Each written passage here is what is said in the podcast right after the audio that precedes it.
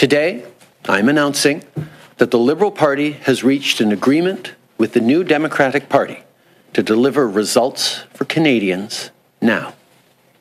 This supply and confidence agreement starts today and will be in place until the end of this Parliament in 2025. What this means is that during this uncertain time, the government can function with predictability and stability, present and implement budgets, and get things done for Canadians. This deal means the Canadians have woken up to an, in essence, an NDP liberal majority government. And I think we have to let that sink in. This is an NDP liberal government and they have the majority. 82% of voters did not vote for a liberal NDP government, including millions of liberal voters. That's Candice Bergen and Prime Minister Justin Trudeau uh, reacting, well, Trudeau announcing and Bergen reacting to the announcement yesterday that uh, the Liberals and the NDP have reached what's being called a supply and confidence agreement that will run until the end of Parliament in 2025. Essentially, the NDP will support confidence votes um, that the Liberal government faces throughout that time. And in return, there will be concessions towards them on some of the issues that they've campaigned on, including pharmacare, dental care, housing.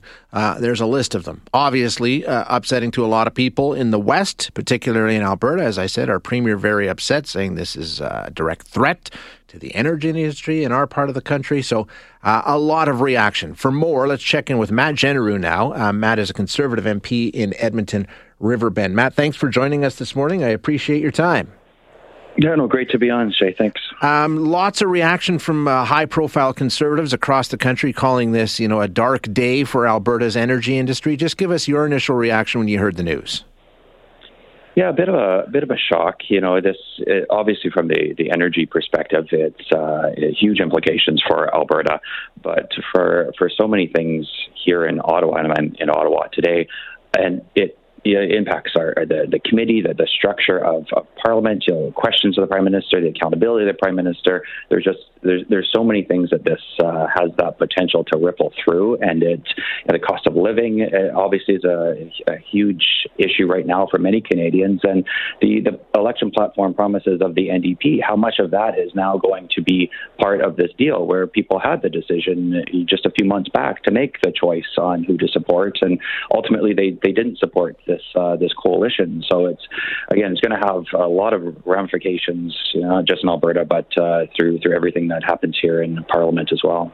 It's not you know unheard of. We've seen it happen before in this country, more so at the provincial level, but it's not unheard of. And I mean, are there comparisons here, Matt, between you know the fact that the the, the party that you're a member of is an amalgamation of two conservative parties? Now, it went through a formal framework and all the rest, but is that not uh, similar? Is there any similarity there? Well, I'd argue that Canadians had the opportunity to vote, right? Canadians had opportunity to say, you know, whether it's buying memberships in the party or whether it's through general elections, that there's that opportunity to for, for Canadians to have that uh, that uh, that ability to, to weigh in on this. We were we were, were blindsided by this as members of parliament, but I think a lot of Canadians were as well. You know, it's it, it, it has massive ramifications if you think of, of things like like committees. You know, there's there's a there's a wording in their agreement that says uh, any unnecessary obstruction. You know, does that does that now consider the the times that we've had SNC Lavalin and and we uh, come before committee and I think really uh, highlighted a lot of uh, failings of this government. And you know, now now those things are, are likely off the table because they'll they'll have the ability to to just push that through as uh, as government. So no, I you know I, I think again it was you know, we just went through an election. There was ability if if they really felt this was necessary to to pitch this, but they denied it all the way through the election and now here we're left with it. Um, part of this, of course, is you know, according to Trudeau yesterday, saying you know what, this will provide stability and allow us to get things done for Canadians. I just want to play. This is Randy Boissonnault, sort of you know, giving the the company line, if you will, saying you know what, this is what Canadians want. I can tell you that when I was on the doors, people said to me, uh, you know, I'll give you my vote, but don't be coming back in two years asking for another one. You all go work together now, and that's what uh, we're being able to do. That's Liberal MP Randy Boissonnault. Uh, did you hear that, Matt? Is that what voters were telling you? no, I've heard Randy say the company line before.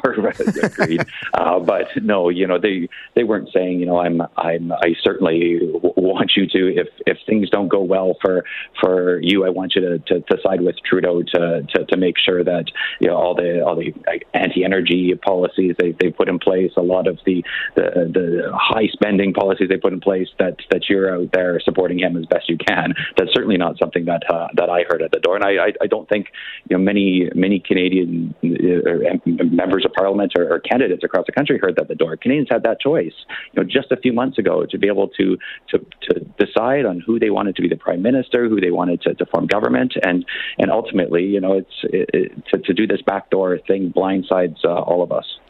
Matt, for your party, um, we know you're in the midst of a leadership campaign, um, and I think the uh, the expectation was uh, whoever that leader was would be leading the party into an election probably next year. If you go on how long minority governments last historically, maybe early 2024.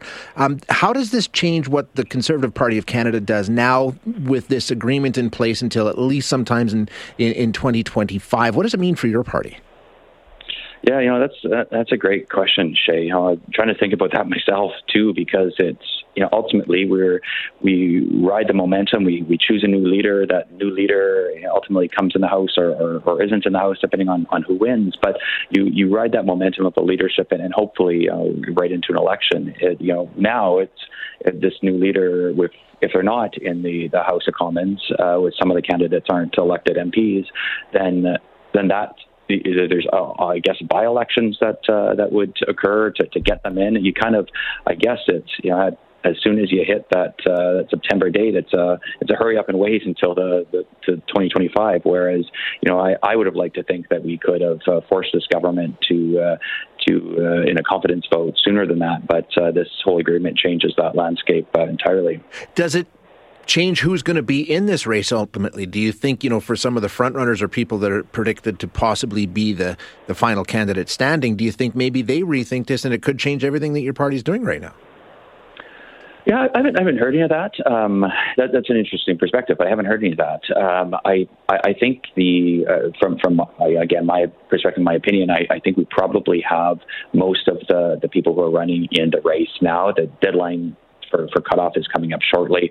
Uh, there's a significant amount of money you have to raise. I, I, w- I would think that uh, that those individuals are in. There might, you might see some drop out, yeah. uh, perhaps, but I, I, think ultimately we have the people who are in uh, or, or thereabouts uh, right now. Uh, Matt, I appreciate your time. thank you so much for joining us. Yeah, always a pleasure. Thanks, Shay. You bet. That's Matt Jeneroux, who is a Conservative MP